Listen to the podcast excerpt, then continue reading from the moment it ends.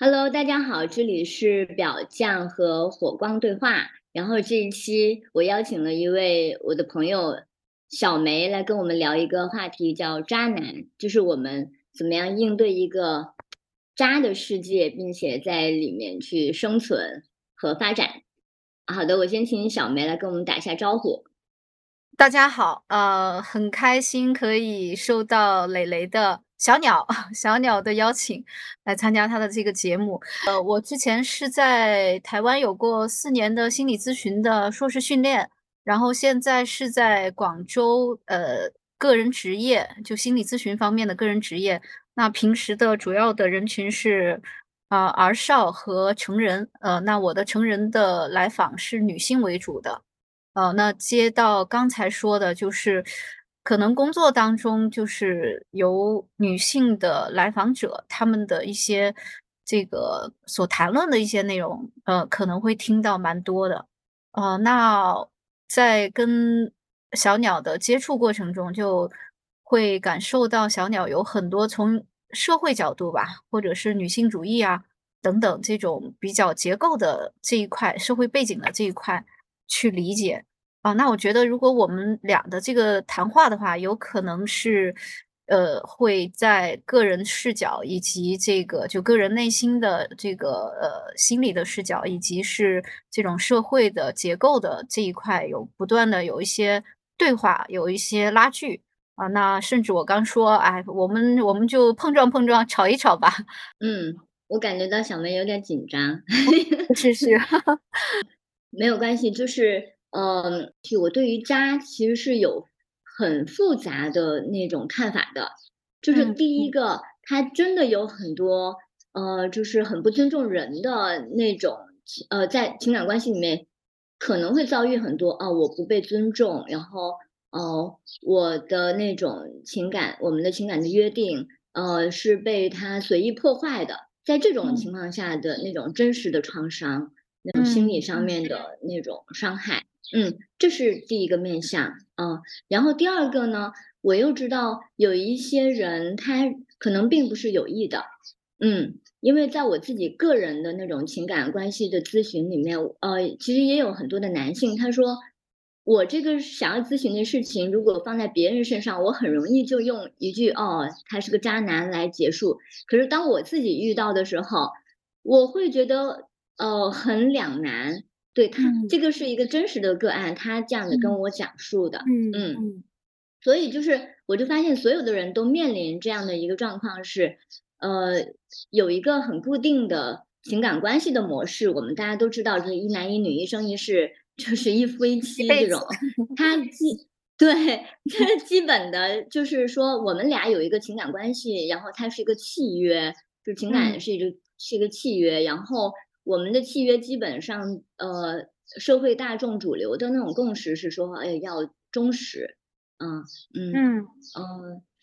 就是好像是雷打不动的一个最基本的原则吧。所以很多人是在面临这种情况的时候，他他需要情感的关系和依赖，还有安全感。他进入了关系，但他进入以后，可能发现他还有其他的需求，个人发展的需求，然后还有一些呃其他探索的那种需求。嗯嗯，这个时候他发现这个关系可能是很难满足他所有的需求的，那这个时候怎么办呢？他又很难在这种忠诚于忠诚于契约的这种最基本的框架底下去打开这个讨论，他都不敢跟自己的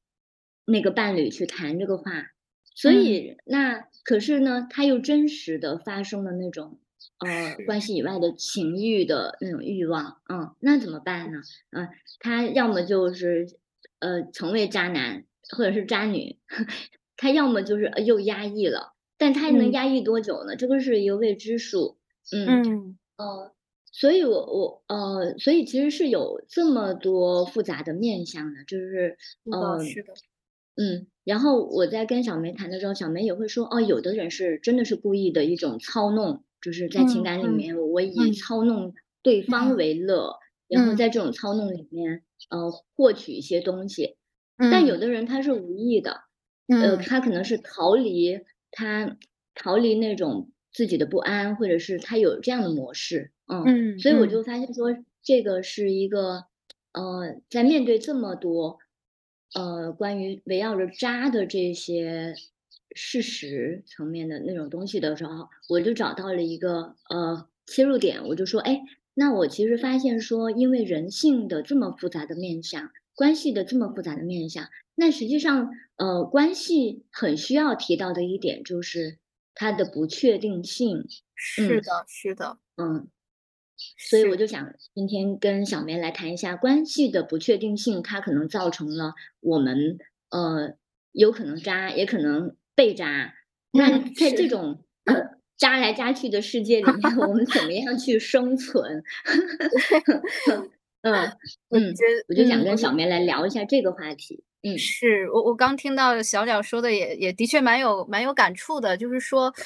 呃，我们似乎有一个就是大家共识的一个理想的，甚至是僵化的那样的一个模型，反正就是一夫一妻，然后忠诚一辈子，王子公主什么快乐的，从此快乐的生活在一起，然后其他再也没有了。那但这个事实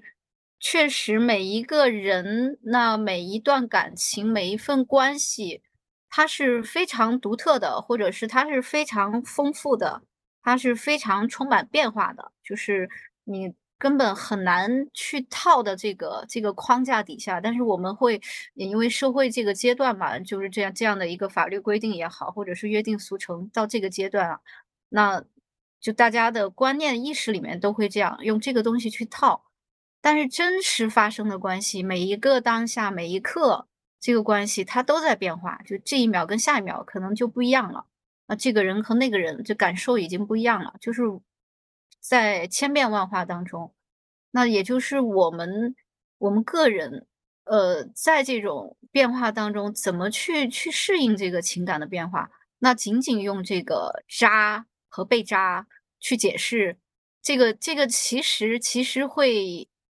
就还是有点儿用二分的吧，二元和和那个忠诚和不忠诚，用用这个。去解释是一样的，就是这个他给了一个维度，给了一个视角，渣或者或者被渣，呃，忠诚或者不忠诚，呃，但他同时肯定是框限了，框限了我们去认识这个，呃，一个是丰富多彩，一个是千变万化，就是这个这个你很难用用一个概念或者是一个维度去理解的这个情感关系吧。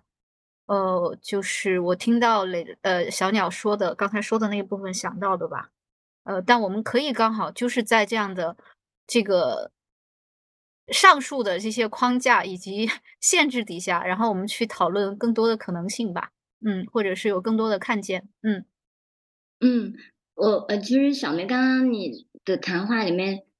哎，我觉得那段话很精彩，我不是一直低头在记嘛，哈。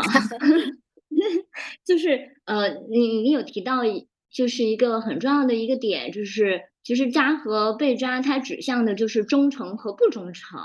嗯，就是这么简单的一对一对对立的关系。所以其实渣的那个定义，在大家的那个定义里面，它可能有自我中心啊，可能有就是以自己的利益为先，然后不顾对方的感受这种。但最最最根本的，它可能指向的是这个人不对情感契约负责，甚至有的时候还没有达成情感契约，双方还在试探或者是暧昧的阶段。嗯，这个时候对方发现，哎，你有一个其他的那个伴侣或者是发展的对象的话，他就会觉得，哎，你你是在脚踏几条船，也就是在。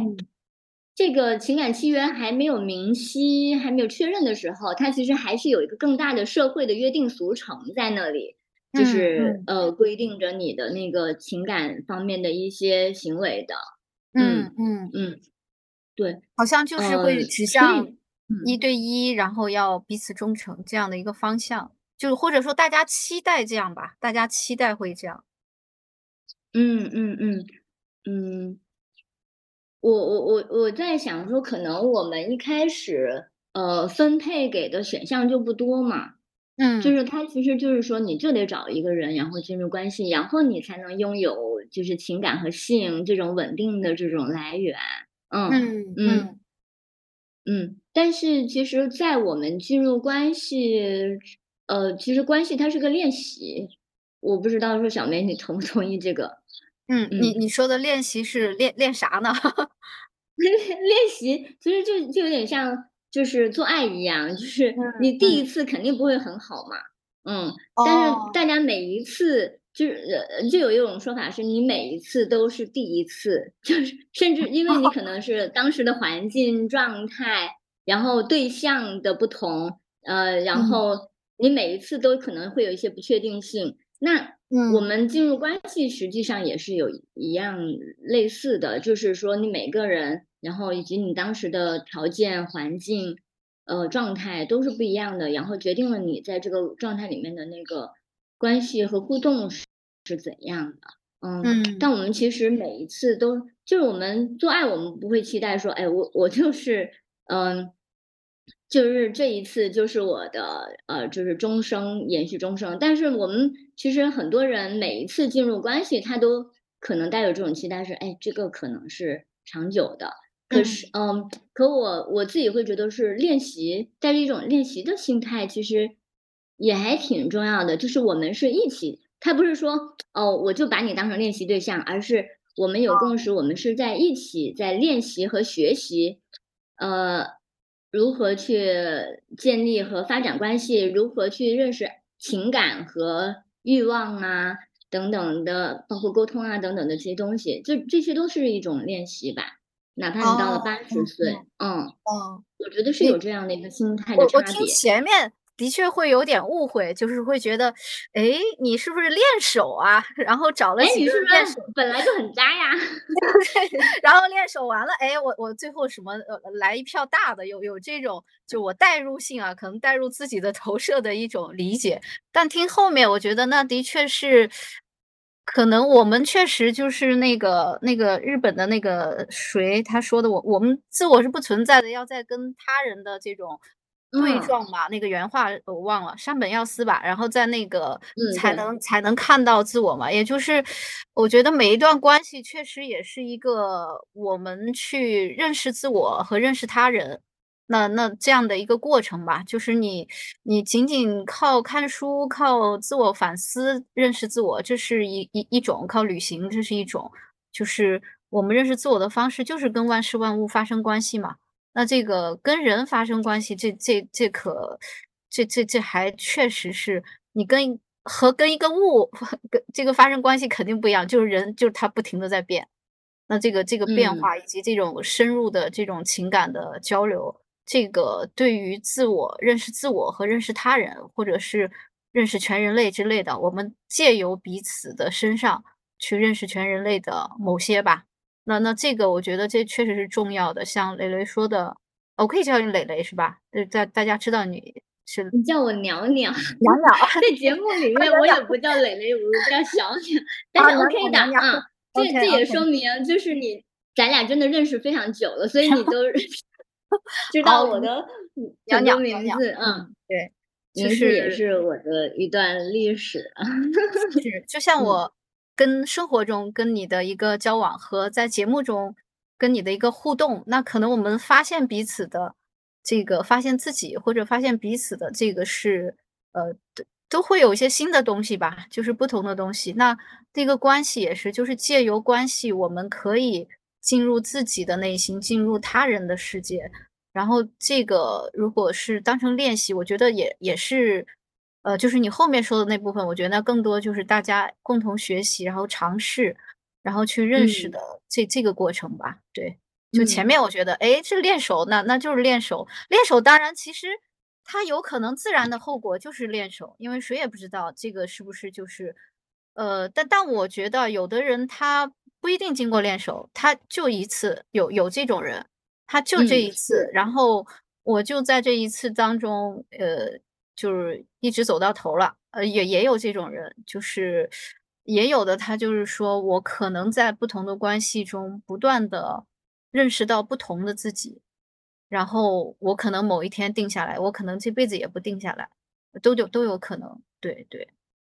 嗯，是，呃，所以其实所谓的这个练习，它其实呃是一种心态吧，就是那那种心态是什么呢？嗯。我呃，就是接受那种关系它本身的不确定性，因为嗯人本来就嗯是。有很多的不确定性的。像刚才小梅你有喊到我两个名字，那两个名字其实是 说明我的个人成长的不同的阶段，对然后，你在不同的场合里面跟我重新的连接上，就是我们后来，还一起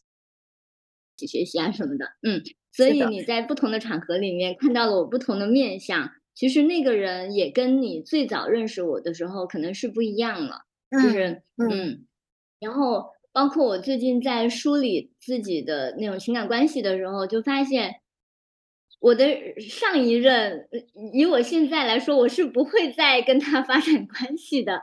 但是我哦，在当时，他对我来说是一个非常好的一个伴侣，就是我也是，我们都觉得是呃百分百的投入和交托，就是在当下你非常的投入和交托的时候，那是一种情感关系里面非常好的一种状态，就互互相的获得感，互相的支持嗯感。嗯嗯，嗯，但是亲密，嗯是的，非常的亲密。呃呃，你也不会你也不会有说，哎，我只是拿你当个练练习。其实练习是针对自己的，但是双方是可以沟通说，哎，我们在这个事情上我们学习了什么，这个是可以交嗯，流的。他不是说把对方当成对象，嗯对，我觉得那个可能嗯有点像，比如说你画画或者做什么都做什么事情，你进入到心流中，你就已经很融入了。你刚说的那个亲密关系那一段的那那那一段时间吧，可能就是你们都已经进入心流的那种状态，那种亲密亲密感很好的状态。那个时候你哪会去管我现在是在练习画一幅画，还是我在我就在画一幅画，已经已经考虑不了那些了，因为我就在这个画当中，就在这个心流的过程中。对对对，我我好喜欢你的这个比喻，呃，其实哦，他也是就是《爱的艺术》里面他也这样说，对，他说，呃，我们要画一幅画，我们会不断的去练习。我知道我可以失败，我知道我嗯。就是我画的不一定怎么样，但是，呃，为什么我们相信说爱就是天生的能力，不需要嗯嗯练习就可以获嗯嗯得呢？我嗯，就很喜欢他的这一段，然后刚刚好跟你刚刚的那个又他又承接起来，啊，真的很喜欢你的那个，就是。你在关系里面，你就真的是非常沉浸，但，呃，但是当当就是当我们面临一个一个什么，就是可能会有一些变化的时嗯候，我嗯嗯。们其实还是会，我们可能很需要知道说，哦，这就是正常的，这就是关系可能存在的一个真相，那就是它的不确定性，因嗯为人嗯本身是不确定的，嗯。嗯嗯我觉得这也是跟自己的一个，呃，那个叫什么，就确认吧。嗯嗯嗯嗯嗯，OK，那那我们嗯，要回到渣上面来吗？是是是，对，就是呃，我刚刚说的那个关系的不确定性，其实我也嗯是我自己出发来看这个渣的一个嗯，呃出发点吧。嗯是，呃，然后就是之前你有提到一个点，我很我很感兴趣的，就是你有提到说渣它可能有有意的操控和它是一种哦，在自身模式里面的无意造成的那种渣。对你，你。是在过程中有接触到这样的个案吗？呃，我觉得就是这个从从心理角度来讲吧，就是它确实会有一些是，呃，有一些他可能这个这个，因为也不是大家个个都去诊断啊，就是呃人嗯群当中，他的确可能会有一些大概，比如说这种人格障碍啊，但是人不多，但是也不少。我我想一想啊，就是说，比如说人格障碍，他这个反社会型人格障碍，他大概之前的一个数据是百分之一点六，一百个人中可能有一点六左右，那其实也不少啊。就这但是但是嗯对于我们大多数人来说，这还是少的。我就随便举一些嗯例子啊，就是说，包括像边缘型人格障碍，它它这种呃，先说那个反社会型的，反社会型的他是没有同理心，也没有这个，就他没有共情能力，然后也他也没有这个羞耻感，他可能会跟很多嗯人有性关系，但他不他不觉得这怎么样，他也理解不到这个对你是有伤害的。那如果这个就是他也他也没有去确诊，然后你也不知道不知道这个是跟人格障碍有关的，那你可能就觉得这个人怎么这么渣呀？他既同理不到我的痛苦，他也这个对于自己的行为没有羞耻感，但是他你你说他是故意的吗？他的人格就是这样，这这个就嗯。很你就让人很难接受，对吧？但是你这个世界上他嗯。就是有这样的人。那还有像边缘型的边缘型人格障碍的，他可能在这个是女性偏多的，他可能就是他自己处于一种对于关系那嗯，也跟成长的经历也有一些关系吧，就是他处于对于关系的随时会失去会失去会被抛弃的这种害怕，以及他也嗯。有对于亲密的这个很焦虑、很很向往的。那他对人他是会有操弄的，但这个操弄你也不能说他是故意。那他的那个操弄就是嗯。他真的觉得这一刻你好吸引啊，他就是会嗯。各种去赞美你啊，然后这个就是讨好你啊，然后亲近你啊，让你觉得自己特别棒，你就像一个舞台上的明星那样。然后你也会被他吸引，就是大概率你都你都可能会被这种感染。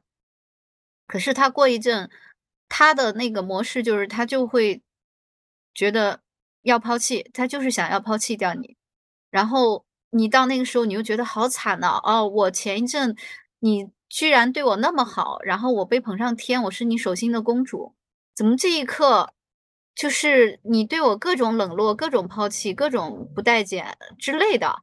这个时候如果我们没就是不了解是有这种人格障碍的这种可能性的话，我们就觉得对方真的特别渣，但是他有可能真的就是一种人格障碍。而而这种操弄他不是针对你，他对很多都会有这种，他可能不停地换不停地换这个女朋友，或者是他甚至可能对其他人也有。那还有像自恋型人格的，就是说自恋型人格障碍的。你对他好，然后他可能他本人也散发着某些魅力，你一下被吸引了，可能很多人都被吸引了。你对他做各种照顾啊，做各种好啊。但你发现，诶，他居然完全他的关注点全部在自己身上。就是他他也会为你做些事情，但他最终做的事情的目的，不是出于他共情到你的需求，你的一些偏好，啊，你的当下的这个这个心情，不是的。他就是出于这这个点，这个事情上，能让他感受很好，能让他显嗯。现出他是很英明的，他是很帅气的，啊，他是这个很很有才干的之类的。就你会觉得很奇怪，哎，怎么回事？就说他这么吸引我，然后为他做了这个那个，完全我没有被回应。结果他但你可能刚开始你还没有发现，但那后面你会发现，原来每一次他都是在回应他自己。你就觉得这个挺渣的，对吧？但是你你可能不会觉得这跟人格障碍有什么关联，而且可能很多人没有去诊断，他可能基本的生活没有而且这是一个谱系，就是，嗯，那种完全的很障碍很严重的这个还是少数。那一一个谱系的话，就说可能或多或少存在这样的，但它还没有特别影响这个这个日常的生活功能的这种情况下，那就是可能还没有到障碍，但是他也可能有这样的特质，那你觉得很渣。那包括还有就是说情感关系，就是这种依附关系，就是他跟成人跟这个父母以前的这个依附关系，那当然安全的，这大家都舒服嘛，就是，呃，这个你在我就很安全，那这个你不在我会觉得不安，但是你回来我就会向你寻求这个这个安慰嘛。那是有一个陌生人情境实验，就让小孩子待在妈妈身边。然后去跟陌生人接触的这个妈妈是个安全的，那小孩会觉得安全，然后这个妈妈离开了，那安全依附的小孩他就他也会不安。那妈妈回来了，这个小孩就会寻求安慰，这其实是表里一致吧，就我我感到什么我就怎么样。但是他有一些人确实是一种，呃，以这个矛盾焦虑依附，还有这种就是回避型的。就回避型的就你走，呃，我我难受，我也憋着，我也我也没啥反应，你回来，我心里也不爽，但是我也没啥反应，我都是一个很冷淡的这种这种状态。那另一种刚说那个矛盾焦虑吧，那就是你走我很不安，呃，等一下你回来我不爽，啊，你走我也很很沮丧，等一下你回来我不向你寻求安慰，我可能还打你，我可能还还这种就是摔东西之类的。啊，对对对，惩罚或者之类吧，各种。那这个这个你也会觉得挺渣的吧？就是这个我跟你相处很难，你这个情绪变化不定之类的。那还有更更更什么的，就是好几种的混合，你就琢磨不定，你觉得这个人，但这个他他自己并不觉，就是他不是有意操弄你，他在这个过程中，他自己就是这样。就或者说他就是感受到不安，他就是感受到沮丧，他就是由着那种，那个可能就是跟他之前的人生经历就是这样的，就是这样的模式。他可能是在跟你的关系中，你表达了各种，哎，你哭泣啊，你你这个痛苦呀，他才可能意识到说，哎，这个我的这种方式怎么会这样啊？他要不就会觉得你很烦，呃，觉得你很奇怪，你不理解他，那要不他就觉得。如果有点反省的话，反思的话，他会觉得，哎，我我这个，我在这个伴侣关系中，对方总是这样，那我是不是也需要去探索一下自己？那这些的话，这个其实是跟他们的人格、跟他们的情感的这个依附关系的这个是相关的。他未必是就真的就是冷落你，或者是操弄你，或者什么，就是他自己在其中。就就就他不不是故意的，哦，那你说的故意的那种，那的确是，就像明星里面或者什么，那的确是有很恶劣的呀。就是他，他是这个就是人性中的恶嘛，就是他就是他就是要从你这里获取利益，那个是他有意识的，就是我我就是不吃亏，我就是要从你这里揩油啊，我就是要从你这里。呃，我就是要利用这个情感关系来获取更多的利益。那这个就是无论是你对我舔的利益呀，还是我就从你那借钱不还啊，等等这种，那那这个就这个就是有意识的，就是有意识的。我管你伤害不伤害，我管你受伤不受伤，我就要利用你。那这个就是有意识的这个操弄也好，或者是。就就不太一样吧，当然这个也不截然分开，也有可能就是两种重叠在一起，也是有可能的。对，嗯嗯嗯，我听你刚才说到很多种类型啊，就是边缘型人格啊、自恋型人格等等的这种，嗯，就是，就也就是说，他们都是当事人，但他们自己未必知道自己是处于这种。这种模式里面的，然后甚至有可能我们自己就是，但我们可能也不觉得。对对对，我我其实刚刚听你说那 三种，我就笑了，我我就想，怎么我都发生过，就是，对，就是比如说我跟你在一起的时候，我就专注在你身上的时候，我很能看到你身上的发光点，嗯，但是转身，我其实会觉得，哎，我我发现你的那种发光点，它只是体现我自己的那种能力。然后我也没有觉得说咱俩是建立了什么样的关系，呃，然后我也没有觉得说我对这个关系有承诺。然后其实，尤其在很多临时性的那种关系里面，可能对方会觉得你哇，你对我这么的肯定，然后好像我们可以发展一下，但实际上 不是，只是我的一种习惯而已。我呃，尤其是我就发现很多女性，她其实跟。呃，就有有有女生，她跟我说，她跟那个就是比如说北欧的那个男生，他们发展的关系，其实上是让她感受到在呃呃中国男性、东方男性身上没有的那种东西，就是对方会非常无无微不至的照顾你，而且会非常专注在你身上去倾听你。后来我想，这可能就是他们的习惯而已。但是当这个女生真的是期待说跟对方发展关系的时候，对方其实是呃。拒绝的，但他也不会明确的表示拒绝。他为了照顾你的那种感受，可能也是习惯之一。对，所以这这个女生她就会反复的在这种说，哎，我又非常期待继续那种关系，因为那种感受非常的好。然后呢，但对方就爱搭不理，或者是说 偶尔能回忆一下。然后能感受到对方说可能是出于礼貌，或者是出于说照顾你的感受，但这种其实是加剧了这种纠结呀，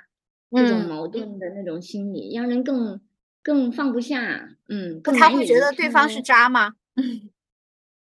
他会觉得这是啊，这个男性对我非常大的挑战，其实不止一个女性，我遇到的这个身边的朋友，包括我来访，嗯，他会觉得我为什么总是追求这种对我来说很挑战的这种关系？嗯，我觉得这好像也是人的疑惑之一，就是好像有的人就说，哎，我为什么总是追求那种渣的那种？人其实这里面的那个渣，如果打开来看，它可能有不同的那种面相。一种可能是你说的那种，就是他自己不自觉的就在自己的模式里面，那跟你没关系，他对谁都这样。对对，除非一物降一物，有一天遇到了 能够降它的那个类型。嗯，对，嗯嗯。渣的确，你女性也很容易自我归咎，就是说是我做错了什么。然后我为什么总是去追求这种高难度的这种关系？然后另外就是，呃呃，他对我为什么没有对别人那样子？他为什么愿意跟别人发展，不愿意跟我发展？是我做错了什么？是我不呃，是我身材呀，什么外貌啊，我不够 open 呐，等等的。嗯嗯嗯，就跑回来苛责苛责自己了。嗯，对对是。你刚说的那个可能跟。就是大家对于关系的这个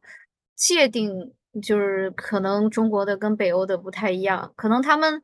因为我之前在台湾也是，就是他们对人，嗯，有有基本的尊重跟礼貌，然后他会，然后也看你接触的人群呢，他会倾听，然后他会很尊重你，然后我们会觉得，哎，这是不是就可以进一步发展的表示？但可能他就是人跟人相处的一种文明的一种表现，就是呃，这并不代表要跟你有有亲密的关系的发展。那如果他心仪于你，也可能会进一步，但是可能就是说，呃，不会像我我们可能就是说我对你没兴趣，我当然也不会说还特别倾听你，特别要尊重你这种，一般也不太就是这这样做出这种。但是他们可能就是这作为一种礼仪礼节习惯啊习惯，就是这个这个，或者你也可以说一个文明的面具吧，就是这个就是说我出门我就应该是这样，我这是我我我是一个文明人的代表和象征，呃，我会对女士很尊重，然后很倾听，就是人对人的那种尊重，但是不不一定是因为你是一个有吸引力的女性的这样的一种。那它可能是一种社会文明程度或者之类吧，就这种习惯，呃，但但我们可能就容易说，从我们的文化，我们会理解成哇，这么倾听我，这么关注我的感受，这么尊重我，这是不是就对我有意思啊？或者是我很吸引他？那我们可能有进一步发展，这可能是一些落差吧，就是不同的不同的这种文化背景，大家对于这样。是否能发展的一个一个落差？那你如果这个时候你还把人家理解成渣，这不就是 文化背景不同吗？这个这个，嗯，对对对。我就就就是，其实我最近有接触到一个很有意思的词，叫做关系的颗粒度。嗯，然后其实我刚听你那样说的时候，我其实发现说人跟人之间的那种交往，它的那种颗粒度在。这种不同的文化背景下，它的颗粒度也是不一样的。嗯，就是有一些人，他跟你接触的时候，就哪怕只是呃，好像你叫住他，然后你们停下来说说话，或者是随便聊点什么，他也是非常专注在你身上的。就那你感受到的那种所谓的颗粒度，就你们之间那种呃亲密感，其实是更强的。嗯，但可能在我们。呃，就是我们所熟悉的这种中国的这种文化背景里面，其实，呃，他就未必是这样，它就未必是这样，就是因为，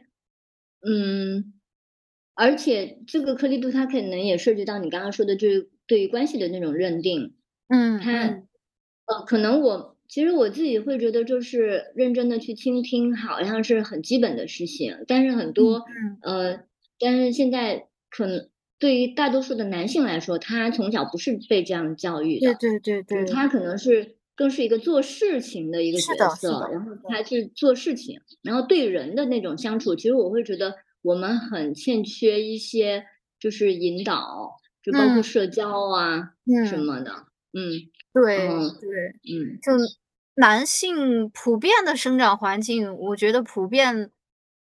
都不太关注家庭是就我们的家庭教育基本的不太除非就是家里的家长啊，真的就他本来就是这种很善解人意、很倾听的，这个孩子就是耳濡目染的。呃，那我们就是专门的这一块的教育是很欠缺的，学校也不太提，或者他提是一作为一种文明礼貌，就是对人的这样的一种关注和倾听。那男孩子确实就是从小的这个也也真的跟性别刻板有关系，就是从小的培养，就是做事情成就动机吧，然后要成功啊，要什么的。那对于说啊，你要去很尊重一个人啊，很尊重女性。然后好好听她说话，好好了解她。这个我觉得我们的家庭教育几乎很少有专门的这样的，那学校也不太提，所以这一块也就让可能刚那个女士容易去误会了，就觉得这个这个，嗯因为那种感受太好了嘛。嗯，对，就是，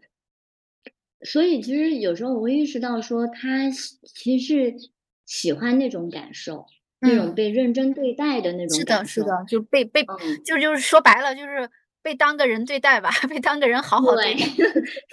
非常基本的那种。但是可能在他的很多的那种呃关系里面，可能这这是比较难遇到的。嗯，这也是异性恋女性的一个困境。很多很多女性朋友，她们就在那里吐槽说啊，为什么我是个异性恋？就是就会觉得。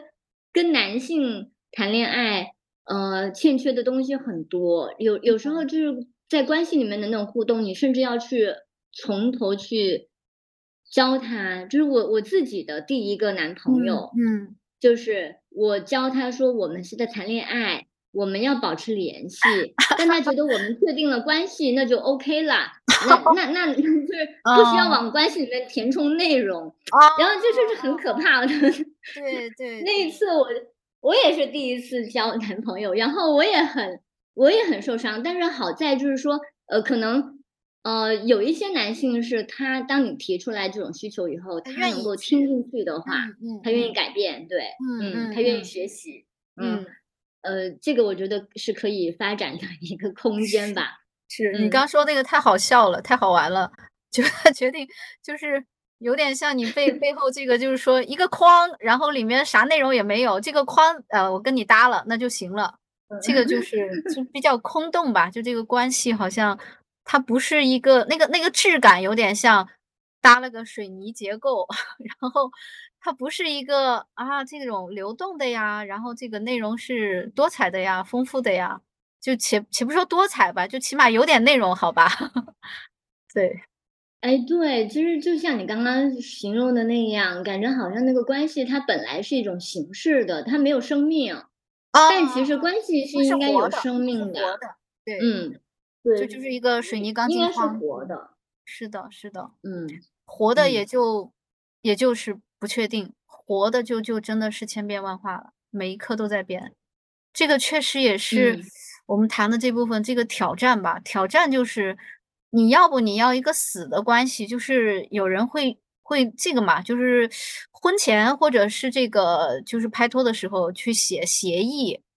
或者就是约定啊，就几条几条这样的。那这个其实是有点死的东西，就是甚至说约定你几点中午晚上要给我请示汇报之类的。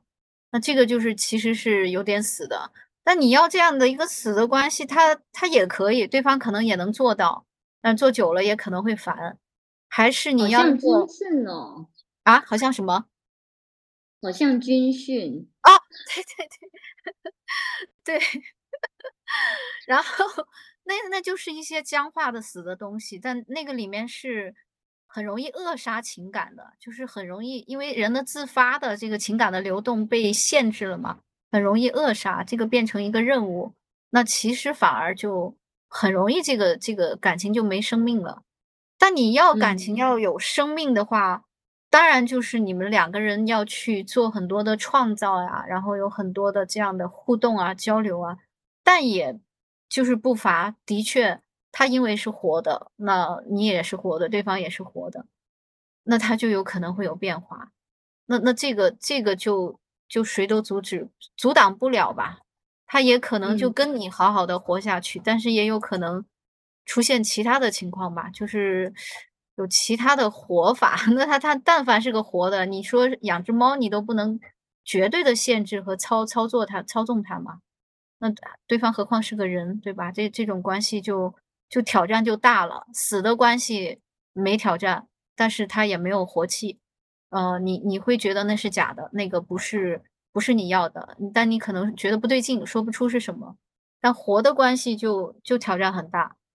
对，嗯，对，嗯嗯，我我觉得这也是一种，就是一种存在一种错位，这种错位可能有性别上的原因，然后也有观念上的那种原因，就是呃，有一个很很重要的我我想提的那概念叫做性独立。嗯，其实这这个这个独立这个词，它不应该只是性方面的，就性独立，它的意思是说你在情欲上面，对，在在性方面，你其实是一。是一种非常独立的状态，就是它这个性和情欲，它不是归属于一个关系的，它的单位是一个人，而不是一个关系。就是，但是我们现在的这种一对一的关系，它其实是说你要在这个框架下，这个关系的框架下，然后你的性是被允许的。甚至有的人他自慰，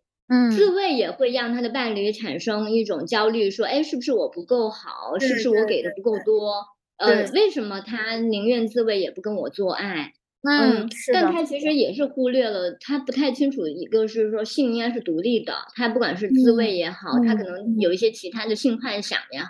他同时存在一种更深层，无法跟你交流、不敢跟你交流的那种性的欲望也好，这都是因为这本身就是性独立的一个体现。然后在性里面，它勾连着人的那种发展和那种突破，以及那种呃探索自我极限的那些渴望。是的，这些东西你要放在一个关系里面去，其实未必能够完成。嗯，你这关系能承载的东西，它是有限的嘛？嗯嗯，对，尤其是当社会是你说你说嗯，你说完。呃，就是包括我们自己，我们自己能够说这个关系就完全承载了我们所有的那种渴望和需求嘛？这也是当然不可能，对，不太可能。嗯，这也是我刚写这些话的时候想说的，就是你在越原始的社会，当然就有可能，但是越越发展的，然后人的这个发展程度越高的社会，这就越不可能。就是之前那个是什么地产界的那个。一一个一个老大他说过，他说就是说大意吧，我忘了那个名字，潘石屹，呃，他他说的那个意思大概是说，你如果想在一个人的身上又实现初恋呐，然后什么性高潮啊，然后这个这个什么深情之类的啊，那个就要求太高了，就因因为因为你如果在一个小乡村以前的社会，那你接触的东西就这么多，可能就村里的一个。大好青年，你跟他身上就可以实现全部所有嘛？那你接触的以及你的需求本来也就这么多，那那在一个大好青年身上，你这些全都可以实现。但是在这种社会越来越发展，然后女性受教育程度也越来越高，这就是生活的阅历啊、层面啊，男性当然也是啊，就是女性就更加比比起过去就更更加呃各各种阅历更丰富，情感更丰富、更独立的情况下。嗯，你确实很难说一段感情能够能够去承载，能够去满足，能够去什么很多啊，这这个是不太可能。那当然有人他会自觉的把这些分开，就是他可能会跟不同的人，然后去发展多边的关系。嗯，但我我我就是一方面我也很认同你说的那个独立，我觉得那个是一个是一个方向跟目标。但但我觉得那个的要求对一般人的要求是很高的，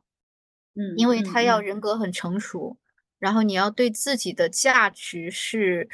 很肯定的，那个就是你很清楚了解确认自己的价值，你的价值是不是基本不是，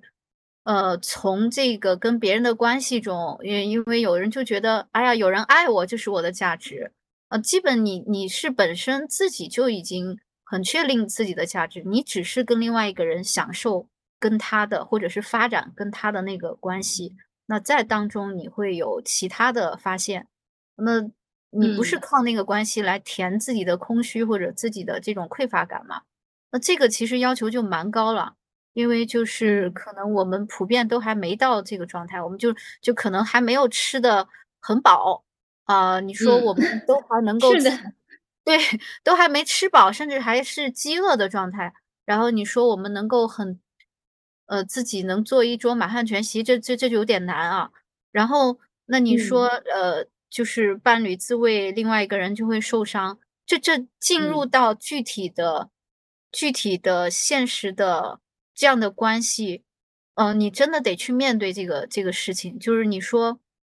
我有一个独立的理想，或者我有一个梦想，那如果我和伴侣都能达到，那当然就很好。那那其实就像鸟鸟给我发的那个何世宁的，那他其实就嗯。基本上跟他的伴侣已经能达到，就是可能听众有些不了解，呃，就是说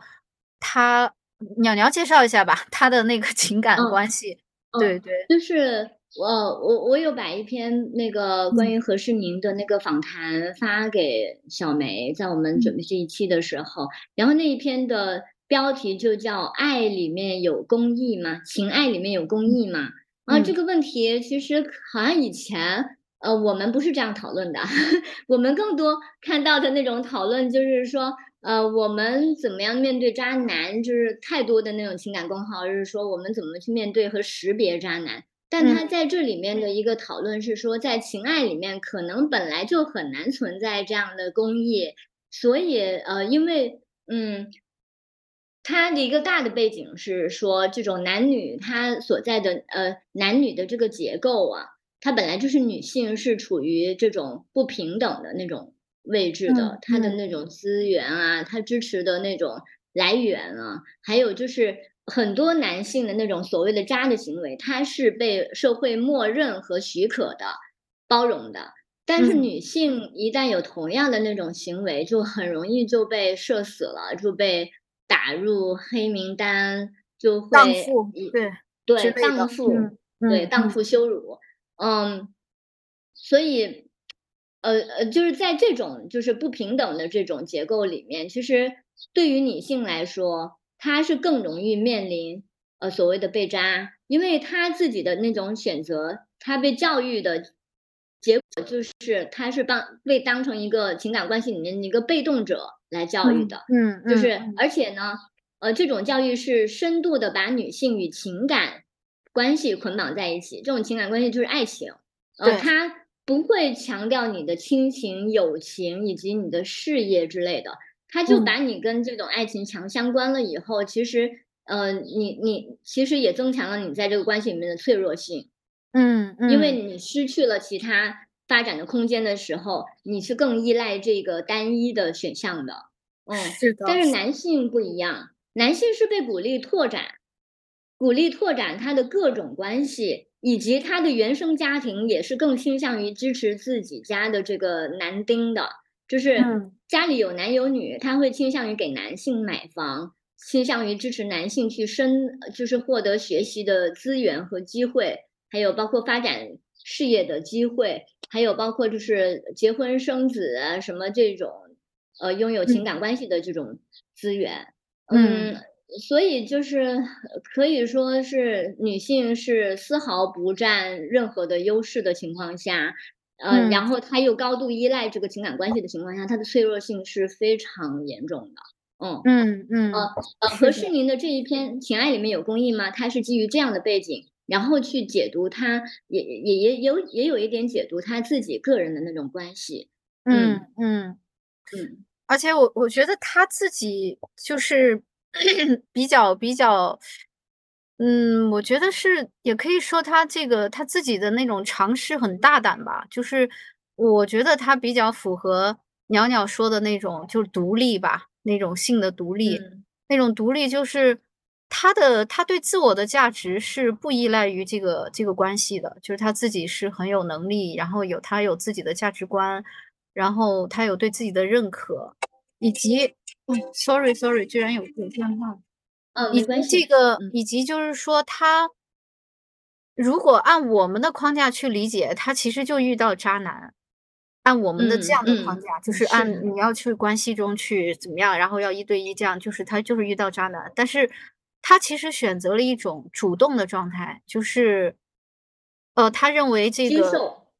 接受呃对方的这种状态，或者说他其实认为你这种一对一什么这个是一个幻想，呃，他认为这个优秀的男性他本来就会有，包括他自己也优秀的女性吧，就是本来就大家这个人性，他其实就是说假定了，他认定了人性这个复杂面就不可能是。这样一对一，那大家都在承认这个的前提下，然后他选择了说，呃，我跟这个人，那至于这个人跟其他人，我是不管的。那我觉得这个当中真的要人格很成熟，那个成熟是包括刚说的这个对自己价值的认定、自己的生存能力，然后还有就是说，他得去知道的是，呃。还还不只是什么愿赌服输这样的一个态度吧，而是说那样的情感关系，我跟你和你跟别人，这个我也不去比较，因为我了解自己是很独特的，你也是独特的。那我们之间互动的这个东西，互动出来的这个情感也是独特的，跟你和别人，你跟别人互动的一定是跟我跟你互动出的是不一样的。那这个。你可以说他减少了一些嫉妒也好呀，或者是那种独占性的这这个困扰也好，不管这个当中啊，他肯定也有自己的一些一些困扰，呃，但这个他就破解了那个渣，就是在这个在他的这个维度下，这个男的就不是渣男，呃，就是因为其实是他主动选择了这样的情感，他也可以选择离开，他也可以选择跟这个人继续。那在他的这个维度下，这个就不变成渣，这个变成说我们就是一个平等的选择。那这样的一个女性，我觉得这要相当的成熟，以及她的这个想法是要也是足够前卫的。呃，但我们广大的人民、广大的老百姓来说，我们其实对我们自己。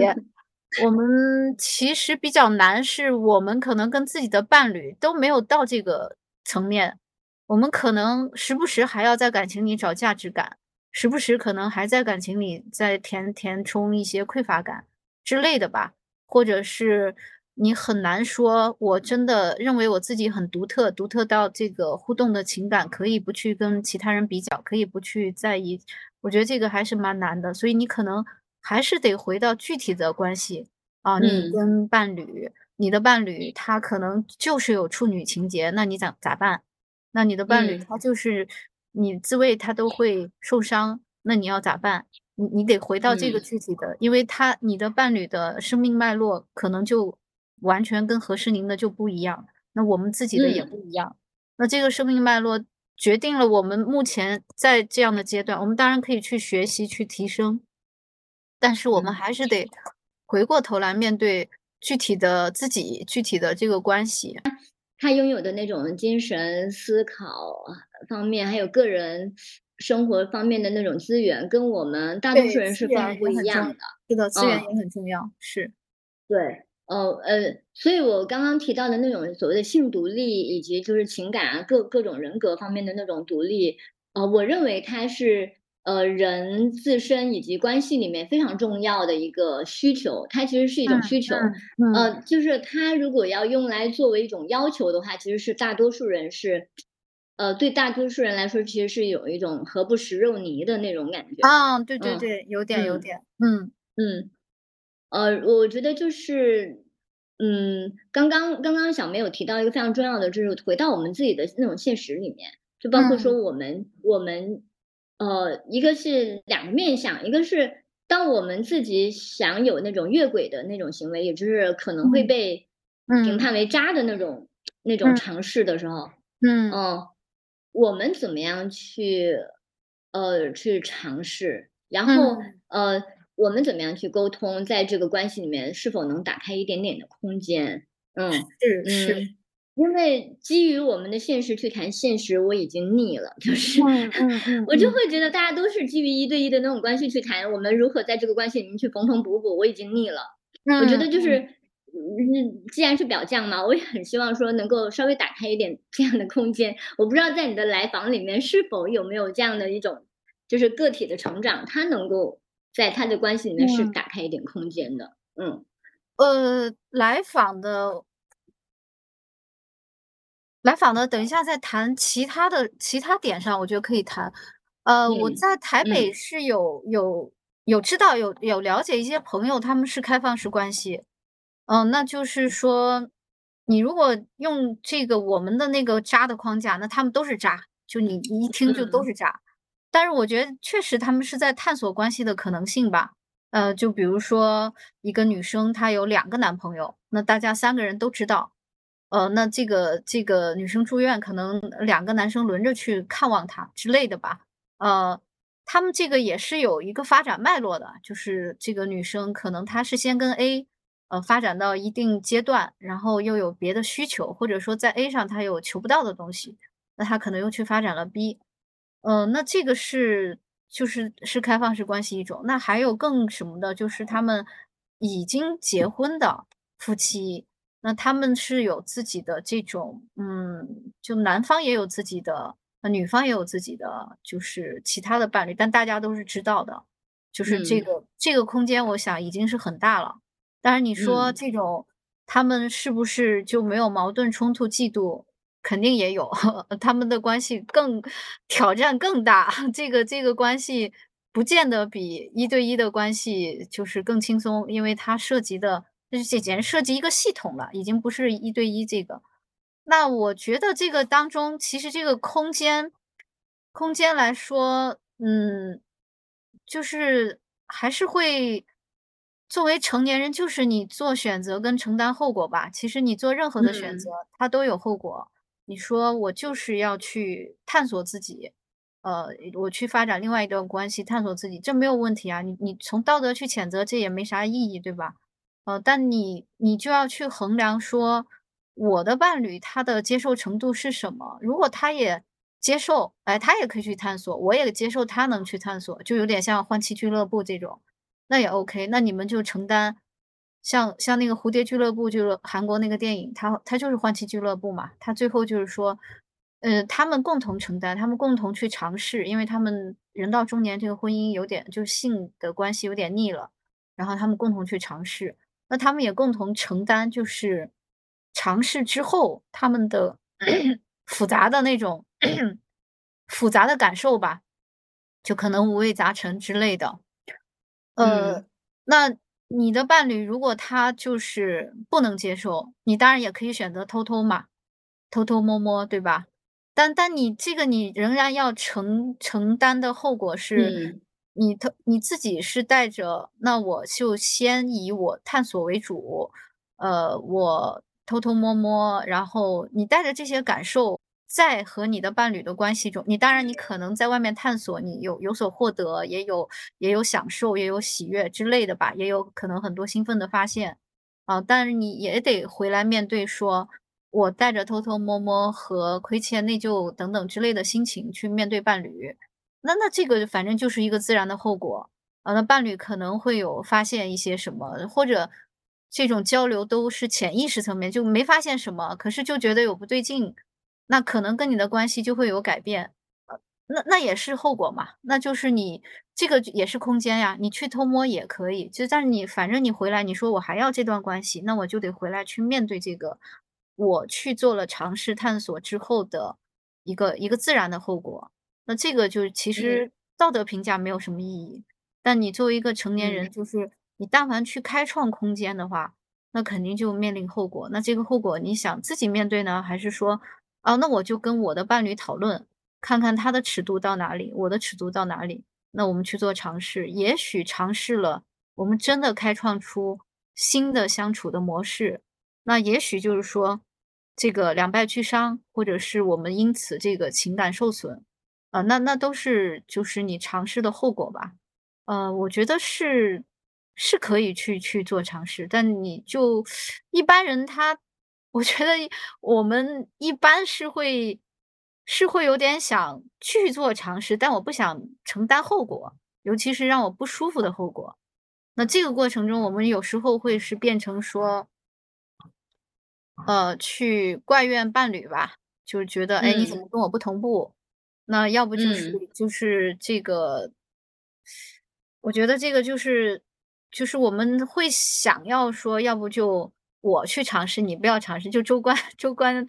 点灯放火，百姓百姓放嗯，火这种对，是。关系啊，就是这种。但不太可能吧，不太可能。你但凡在关系中，你反正到最终你还是要要要面对这个后果。但最好就是说这个你做好了这个准备，啊，我去面对各种后果，那就 OK 了，那你就去尝试吧。就是我刚说的那种放式关系也是，他们就是他们也不知道这个关系要走到哪，但他们嗯。他们就是有一种敢，我敢去尝试。嗯。那这个尝嗯。试了后果当中也有这个很苦楚的，然后可纠结的部分。他反正就是，那我的生命是活的，我想试试看，啊，那往那个方向嗯。我去试了，呃，那这个它会产生什么后果，我也接受，我顺着这个生命在那往往那边长，那我也接受。那我们呢，嗯。可能会会会纠结，就，哎，这个又，嗯，不符合道德框架，不符合伦理框架。呃，但那个其实不是特别重要，因为这个道德伦理的这个东西，大家最终在意的还是感受嘛，还是情感嘛。你那个道德伦理这这个这个这就是那些硬性的东西，其实其实没有你们自己在关系中其实对那个不是特别在意，而是这个就是你你自己从小到大形成的一种观念，然后你在做的尝试可能跟这些观念有冲突。那这个冲突当中嗯。也可能有拓展，也可能是有你接受不了的东西，也可能有你很新的发现，等等。那就是看你嗯。要不要去为了这个尝试，你说我可以我可以去去接受一些后果吧。嗯。嗯，我我我其实有听到两点，就是说当我们嗯。想要去尝试打开这个空间的时候，其实是有种非常大的焦虑和恐慌的。对是因为他要把嗯。自己和这个关系都放到一种非常大的不确定性里面，然后那个。不确定性，在现在平稳的这种结构里面，你是可能是不需要去面对的。嗯，呃，就是表就走出面上是要舒适圈啊，去面对哈。一样的，走出舒嗯，适圈。嗯。你这个对，就是就是一个舒。适圈，嗯。对，对。嗯，但其实它是不舒适的，否，则你怎么。会想要往外拓展呢？但是是它是是是。它看起来是安全的，就是它是。而且它是被社会所鼓励的嘛。嗯就是嗯。为什么那么多人他的那个他最后拓展拓展，呃，他其实有有有有两个面向。第一个面向是，他只想自己拓展，他想拥有同时拥有两种东西，就是，哎，嗯。我在家里是。很稳定的，给我安，全感，对。然后随时可以回去的嗯嗯。一个地方。然后在外面我要去拓展我自己，嗯，这其实是一种很矛盾的，你要拓展，对方也要拓展。然后，嗯，你其实是不接受对方在这个关系里面去发展自己的，那这其实那最后其实也是有惩罚，就是你你你就被打上出轨和渣男的这样的那个嘛，就单单方面的那种。因为你你你是嗯。单方面享受了，然后你就单方面承担，嗯。嗯嗯。这这是一个后果。第二个，嗯。呃，尤其是男性，他很他在自己出轨的时候，很少有接受说，呃，我愿意我的妻子也能够接受，也能够，享受这。种权利。是。但是呃，但是，呃，我们说我们不想要面对不确定感，那这个关系就真的没有了吗？当我问你，你的妻子或者是你的另外一半，他们自己对于情欲的态度是怎么样的？他们是否也在偷偷背着你去搞别的？嗯，嗯嗯。他是不知道的，他发现他是一片空白，他不，知道。他的妻子是否满意，他不知道他的妻子是否有其他想发展的东西。然后嗯，嗯。他发现他跟他的妻子很久没有对谈，他完全怪在对方身上，但他此时可能发现了，他对他的妻子是知之甚少的。对对，所以那嗯。个几乎就是说，你还别说往外去拓展空间，就是可能 我觉得广泛存在的情况是，可能彼此连彼此的这个情欲的需求是是什么，或者是我们达达到了什么的这个，可能都还挺陌生的，或者是，呃，知之甚。少。你说的知之甚少，我觉得太同意了，就是就是可能嗯。好像我们假定是那个已经是内部已经很熟悉了，但其实其实反而有时候好像已经内部没有发展的空间对对了，对对他觉得内部没有发展的空间。但其实好像反而是嗯因为内部有忽略，或者说，内部非常的。空虚。对对对，对，他你你是是觉得内。部非常的空虚，然后他要去才才才他没有想到那是一个对对。空间，而是觉得是空虚，嗯。对对，所以内内部对，那个不是空间，是空虚，然后才想要说，我能不能朝朝朝外再去再去拓展，说不定可以来补这一块。但是不知道，反正你都都是会有，就是你要去面对的挑战吧，就是各种挑战。那这个没有好坏对错，但是的确就是个人你都会要去面临那个后果。对对。嗯，嗯，其实也是因为其实这个渣，我就觉得说为什么它很容易做成一个标签，其实是一种快速惩罚惩罚这种呃，而尤其是它通常就出现嗯。在渣男身上，就是用来形嗯。容男性的。嗯一一。是因为男性在追求这种越轨行为上更加的活跃，他也得到了更多的允许和包容，整个社会他资呃，源也会更嗯。多，对。对，资源是更多的，我我听过嗯，一个例子，就嗯。是大婆会会就完全知道，呃，她是会完全允许的。那因为她做了选择，就是你全部家产我要，那你去扎吧，就是就是就是就嗯，这这个他先生去找各种什么挤奶那些，他都不管，他反正就是说家产我要。那这个他就是嗯，男性的资源嘛，因为这个男的非常有钱嘛，那这个就是他的资源非常不对等。那那这个女的她就她就接受了这种这种结果，对。嗯，你继续，嗯。我就是插一句。对，我刚我刚刚为什么说就是渣男他变成一种快速的一种审判和标签，然后贴上嗯。去以后，其实，呃，呃，他他有的时候会面临非常大的那种压力，然后那种道德审判和惩罚的结果。那是嗯。因为那是不是因为这已经成为女性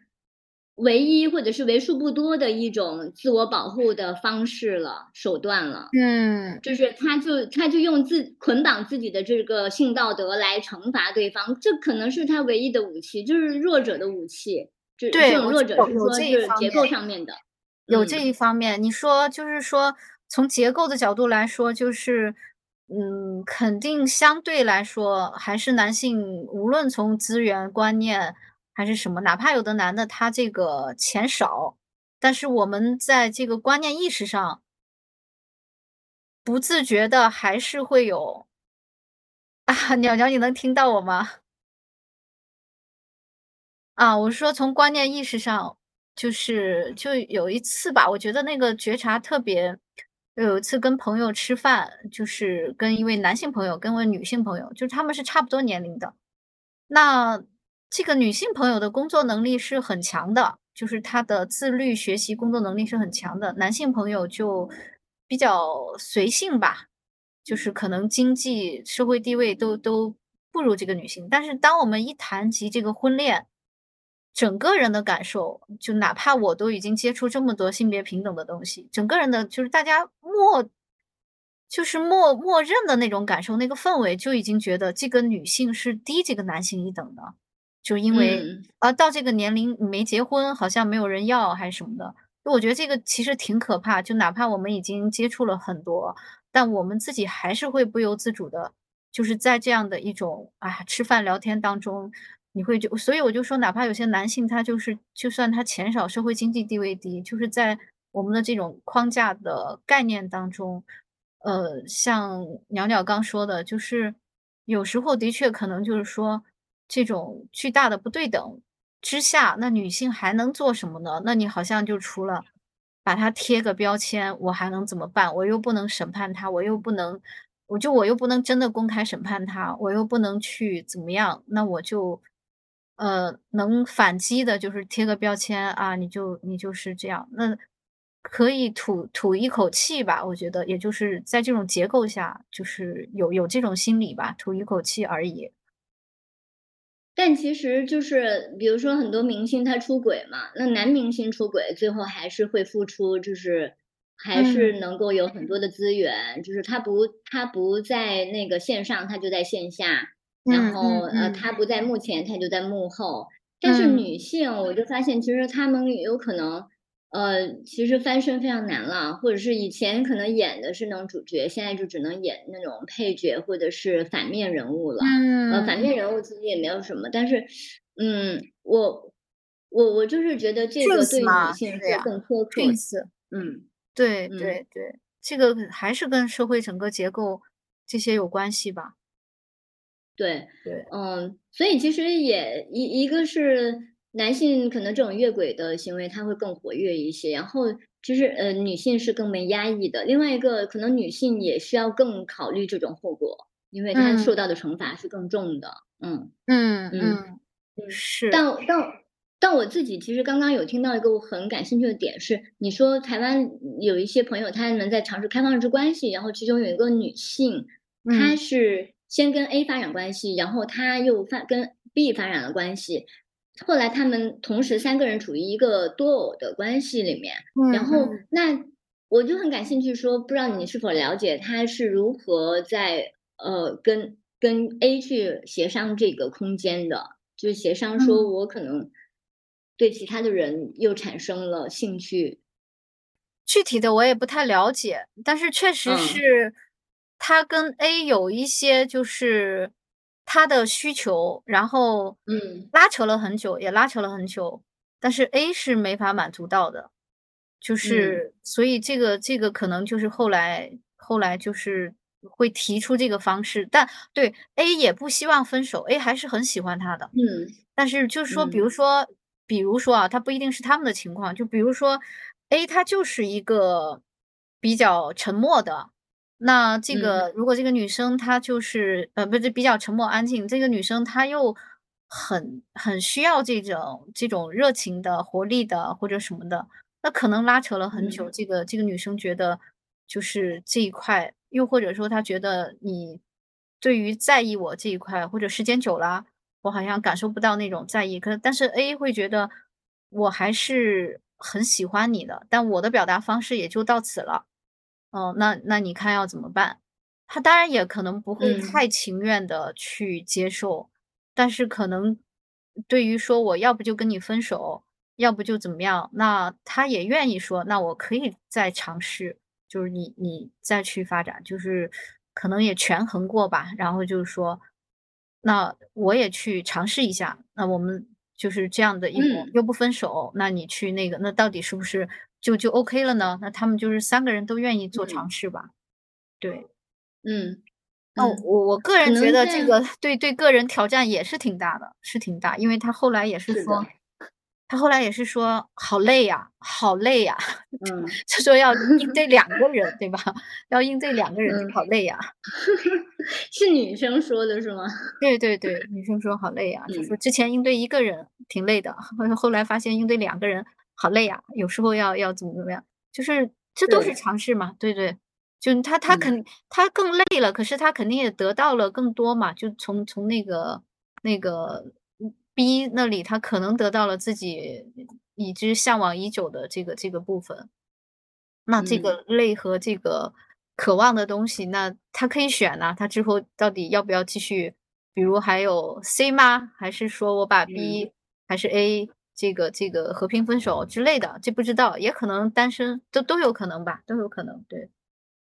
嗯嗯嗯嗯。但我会觉得你说的这一个例子，我形容他们之间的那种呃不容易，这种不容易反而让我感觉到了这个关系里面的活力，就是它是随时在变动中，但我们是在变面临变动的时候，很意识到说我有这个选择的空间。就是啊，呃，我不确定我到底是不是真的，呃，我很感觉累了，那我还是否要继续？然后我还是发展其他的关系等等的。但它这个是一个很灵动、很活力的一个空间。包括对于 A 来说，这个 A 这个男性来说，他其实我觉得他是有一个很重要的一个突破的，就是呃，男性很难去接受这种说，呃，我要跟另外一个。异性来去分享这个关系，因为这有可能涉及到男性自尊、男性的对对对那种男性气概的那种东西。嗯，对那对对他走出了这个迷思，然后他是根据自身的那种需求说，啊，他。没有完全走出，他在走的过程中，嗯嗯，是，就是。我觉得是有有在面对这个挑战的，挑战，但是很多人其实是放弃了，放弃了这个尝试，是的，嗯，就是这个过程，我觉得就是大家都真实吧，就你说的那个活力。我觉得就是大家为了这个真实，愿意去去做这样的尝试。就是这个真实，就是我们彼此还是承认自己的欲求的，承认这个，就是彼此袒露，我们三人之间都袒露这种这种欲求的存在，然后去探索这种可能性。但这个如果被被一般的来说，就是啊渣，就是渣，你们三个都是渣。嗯，对。现在可能有一些，就是我听，嗯，可能我我身边的这个圈子，它可能有一定的那种就是同质性吧，所以大家可能对于多边关系的接受反而是，嗯呃，就是更包容一些，尤其是以女性为主的这种多边关系，嗯，但是大家其实是，呃，我我会觉得那这个女性她在，比如说她遇到 B 的那个过程中，她也会面临这种渣的这种指控。就是因为，呃，你都已经在一个关系里，你还想尝试去发展其他的关系，在是在那个节点上是风险特别大的。是的，嗯，就他也要经历内心的那种抗争，但他就是为了说，我的生命发展到这一步，我得去面对我的欲求，我得去面对这个生命对我提出来的课题吧。那我要用我的方式去尝试面对。那这个是一个活的过程，就是它是一个活，它不是用一个。道德戒律或者是一个约定俗成的东西，咱们来用这个死的东西在里面框定什么？它是活的，活的东西就是我们最初说的，活的东西就更难了嘛。你要活这个，活着可比死要 活比死要难吧？我觉得，因为要面临的挑战可多了。对对。活比死更难，这个也是非常大的一个金句，就是 对，我这一瞬间啊，活下去，你就像《活着》那本书，你想想多难呀！福贵他们一家人活下去多难呢？嗯嗯，死就是一瞬间的事儿，活着要面临多少挑战？那关系也是啊，就是这个关系，你但凡是真实的往下活，它就是有很多挑战。它不是这个死的框定的东西，往那一框，哎，咱们就遵守，或者假装我们就是鸵鸟，我们就不去。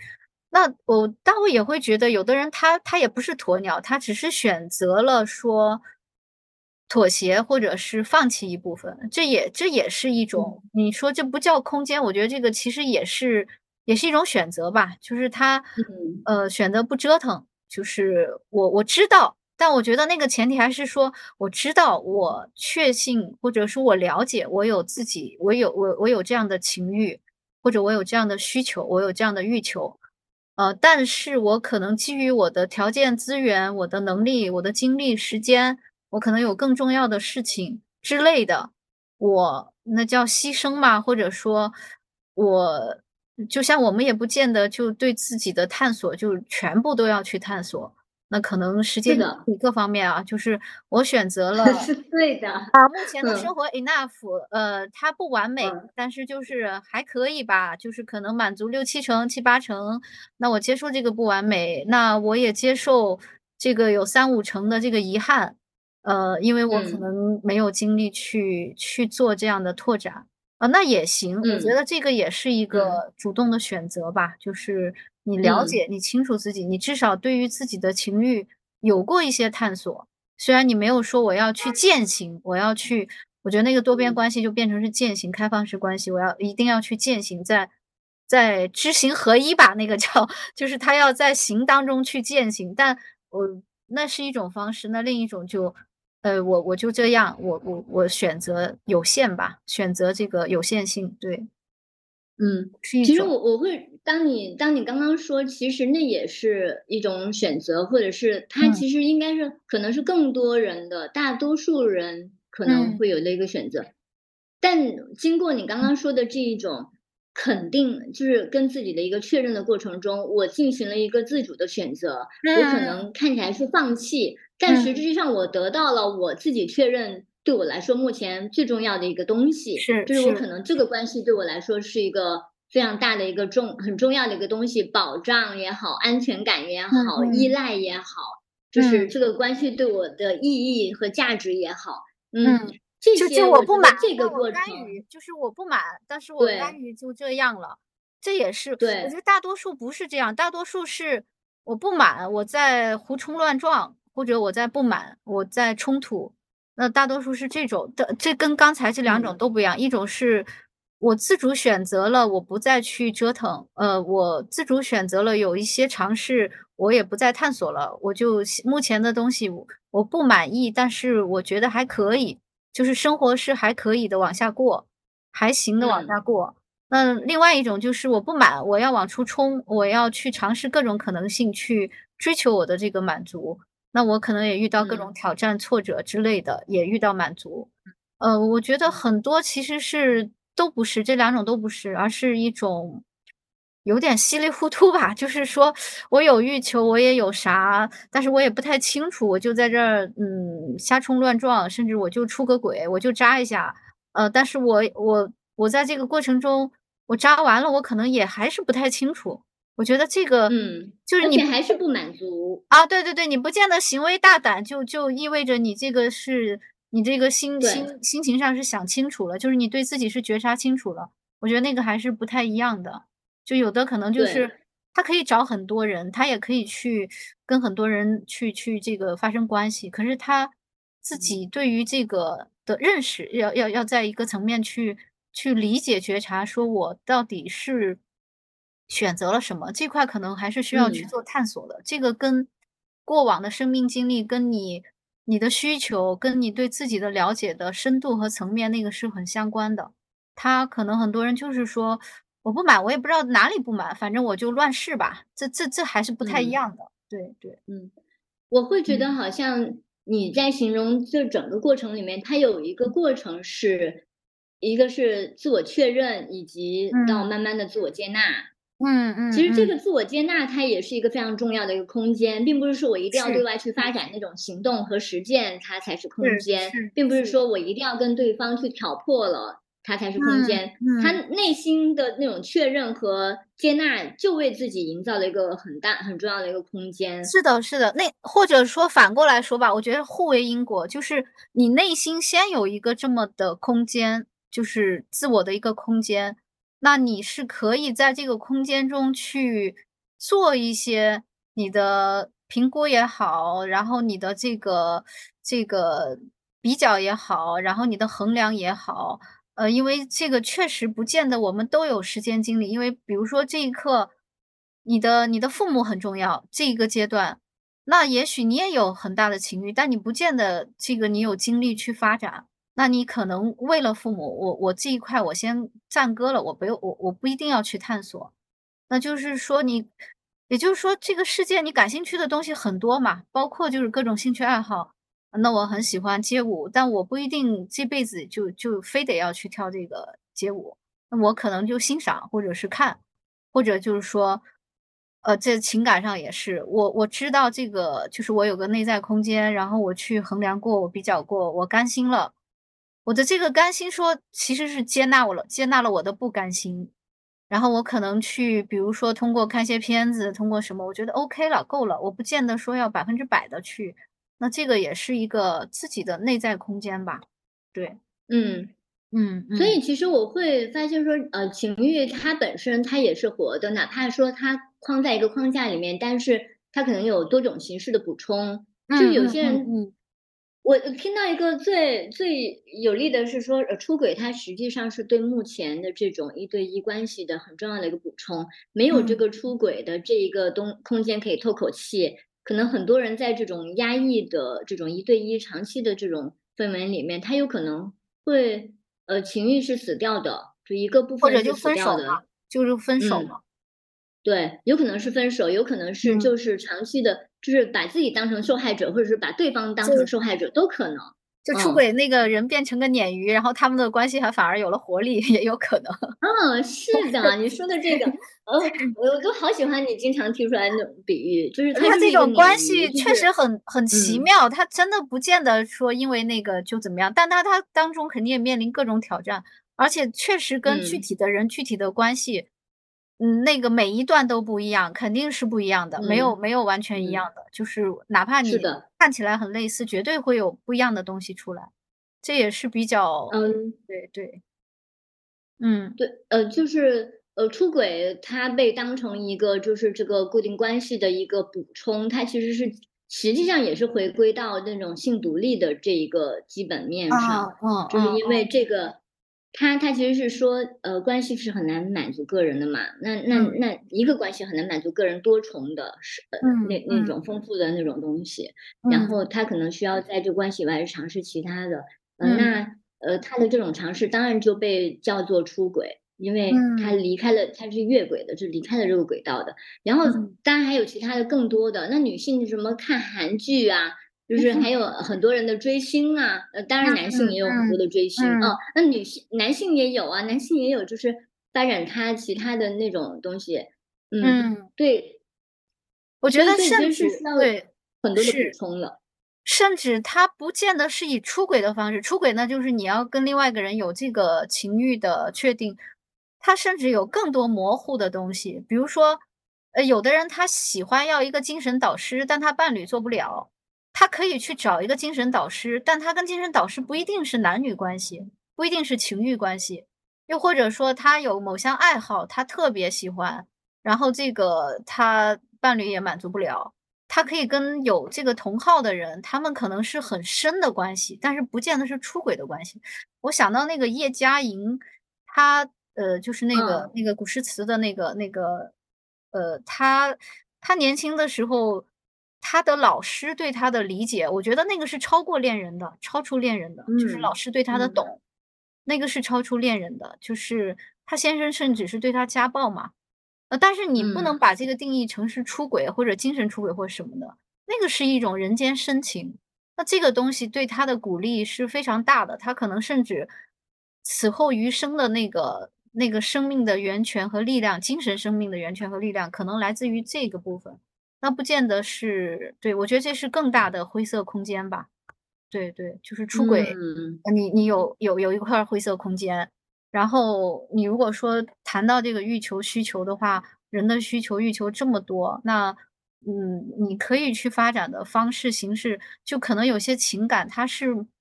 不能用我们法律的，或者是这种呃爱情的，或者是什么来定义，就那种嗯。情感可能就像现在那个电影李白跟高适那个《长安嗯，三万里》。你你要你要嗯用国外的来定义，那肯定是断臂山，肯定是什么什么 这种情欲，但不是啊，它嗯就是一种你你没法定义的一种深深的很深的情感，那这个情感对他们很重要，那这个就他可能不嗯见得是用情欲来这个，我觉得那是更大的灰色空间，对对，嗯。嗯，或者叫做彩色空间，我觉得就是嗯我们可能对于很多的东西想象它是比较单一的一种颜色对色，对对，但我会觉得就是我们很需要一种更彩色的，就是它不是单一的，它也没有，办法在我原来的这个光谱之下，它对，它嗯，就是处于一个很大更大的光谱里面。我觉得你刚刚提到的这个就是李白李白、高适以及这个叶嘉莹的这一些例子，都把这嗯。个话题往往外扩展了一大，大对对步。对，对对嗯，我觉得还挺好的，真的是就是把这个想象的疆域拉大了。嗯，对对，我我我其实看《长长安三万里》的时候，我真的有看到一一丝的那种暧昧，就是他反复的去嗯，回忆，就是嗯年轻时候两个人是，就是你呃相扑的那个，场景，你会觉得这不是爱吗？这是爱吧？对，对，也是爱，他有，身体的接对触，有语言的那种鼓励。那你，说，嗯，我们通常会把人跟人的关系就是划分嘛，呃，嗯划分就是嗯。爱情、友情、亲情，然后事业的伙伴等等的。但是，然后伴侣、呃，情人之类的，对这有时候就是，这有时候反而是一种嗯，框线，有时候反而是一种框线，是。对。但是你你要真的是去很细致的，像我刚才说的那种情感的颗粒度、关系的颗粒度，你那个颗粒度放大了以后，无限放大了以后，它其实那里面的那种满足的需求是相似的、相近的。你在这个人身上哇，找到了非常大的那种自我的那种确认和这种东西，它是超越你其他关系的之类的。对对对，啊，然后其其实其就是我我我自己做妈妈了以后，我在我的孩子身上，我就想说，这么小的孩子，他什么也不懂，他不知道天地有多大，他不知道有什么样的关系，但他就是他经常就是玩着玩着，他会停下来。想了一下找妈妈，然后他就会开始去找妈妈，就是，嗯，包括他小的时候，他小小的孩子，很小的婴儿，他是看不到的，他只能看到慢慢的，最早是慢慢能看到妈妈的形状，然后他好像就是他就是死命的要抓住一个，在这个世很大的世界上要抓住一个人，这个联系就是他自我的那种确认，他的安全感的来源等等的。他支持的那种来源资源，对，所以其实人很多的那种东西从小到大他没有改变，他就是想要，呃，就是有呃，像山本耀司说的，呃，可能人孤零零的一个人在世界上，他是没有所谓的自我的，呃，但是他我们是在这个创造世界和改造世界的那个过程中，在这个关系里面，我们看到了我们自己是怎样的，然后通过外界的那种投射。然后，如果这个投射让你感觉到你这个人非常的能大的那种价值和那种肯定，其实这种关系，你你呃，他可能都跟你如何去定义它，就未必是重要的。就是这种关系的定义未必是重要的。你感受到什么，你满足了什么，嗯，那种是非常重要的。嗯嗯嗯，而且我觉得就是说，像刚才说的这些限制，就是。有时候人会挣扎、冲突、矛盾，就确实是你可能把它框限了。就是我是不是要跟这个人发展一个呃什么样的情欲关系？那又有有带着一些假想，带着一些框限。嗯，你跟他发展的这个关系，有可能真的就是无法定义的。嗯，你也不见得是情侣，也不见得是什么，但是他可能也能很深的满足你。那个有可能是就是人和人的关系。那个其实是更更广阔、更更深的，你不见得是定义为情人、定义为性伴侣，或者是定义为什么。那这这个过程中，这个这个空间确实是更大一些的。对，当当然你也可以去发展那个，反正你就是面对面对后果嘛。这个后果有你想要的，有也可能有你不想要的，这个挑战的、挫折的部分都有。对，嗯嗯，我呃，我我我自己是觉得，当我们把那个。渣的这个东西，它里面包含的那种，呃，就是这这个标签背后，它其实呃是一种手段，就是我如何用它去惩罚这个性别里面获利的一方，嗯，然后还有就是它其实也包含了一种是个人的那种不满足，以及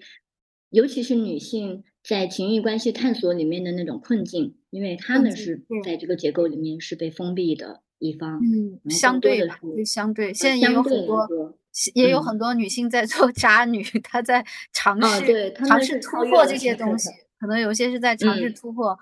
或者是这个这个抗拒，嗯嗯嗯嗯嗯，然后。当我去，当咱俩打开这个，就这个这个渣里面的这个世界去看的时候，其实会发现有挺多东西可以去聊，然后也包括说我们个人能够在里面去做什么，然后我们可以去如何去思考这个轨道和我们自己个人的需求。嗯，是，就是今天是，我觉得我们很随性的聊，也也聊了蛮多的，就是。但凡一个二分的东西，它它会就是就是刚开头说的吧，再对回开头说的，渣也好，不渣也好，好像呃还有这个忠诚也好，不忠诚也好之类的这样的一种，但凡这种二分的这个这个还是我们开头说的，它给我们了一个框架，一个思考的这个方向，然后一个可以着力的抓手，但是同同时同时。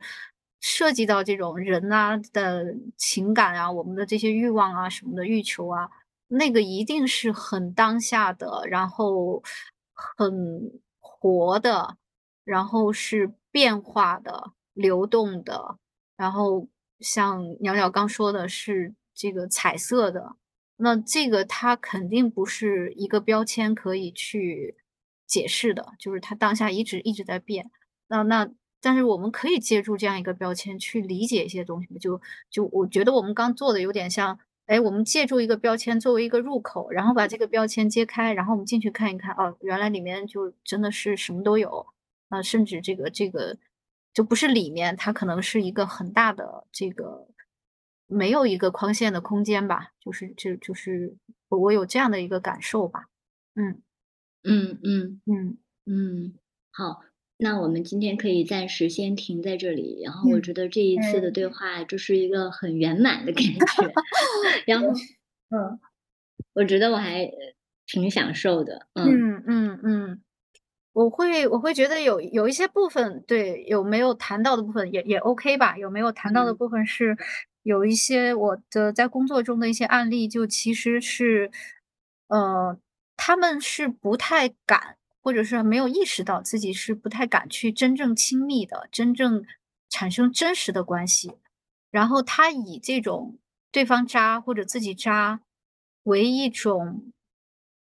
工具或者一种方式来逃避真实的关系。呃，这一块没有谈到，我觉得没有也没有关系吧。这个这个可以之后我们有机会可以以其他的话题可以再深入谈这一部分，就是也有这这部分的，对对对。就是那个是一个，我觉得你刚提到那个，嗯，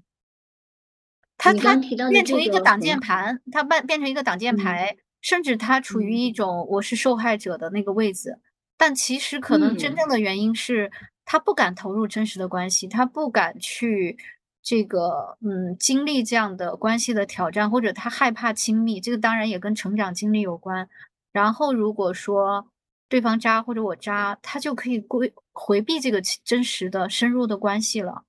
那那这个这个这个其实就殊为可惜吧。但这个就是要做蛮蛮久的个人成长，他才敢于说我伸出一点触角，然后我去触碰真实的那个关系。那那个渣的东西也才会被破解掉。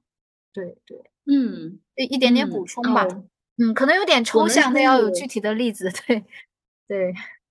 我们可以就是再约下期，然后好好的聊一下这个话题，感觉也是很有意思的。对对对，它不一定是以呃这个渣的这个这个题目吧，我觉得也可以从其他的切口切入来谈这部分。嗯嗯，我觉得我们今天之前的这些已经已经 OK 了。对，嗯嗯呃，就是。你刚刚有提到的这些面如何面对这种真实的关系，其实是更落地在个人身上。嗯嗯，我觉得这个这个会很有意义。下一次我们可以再约一个这个。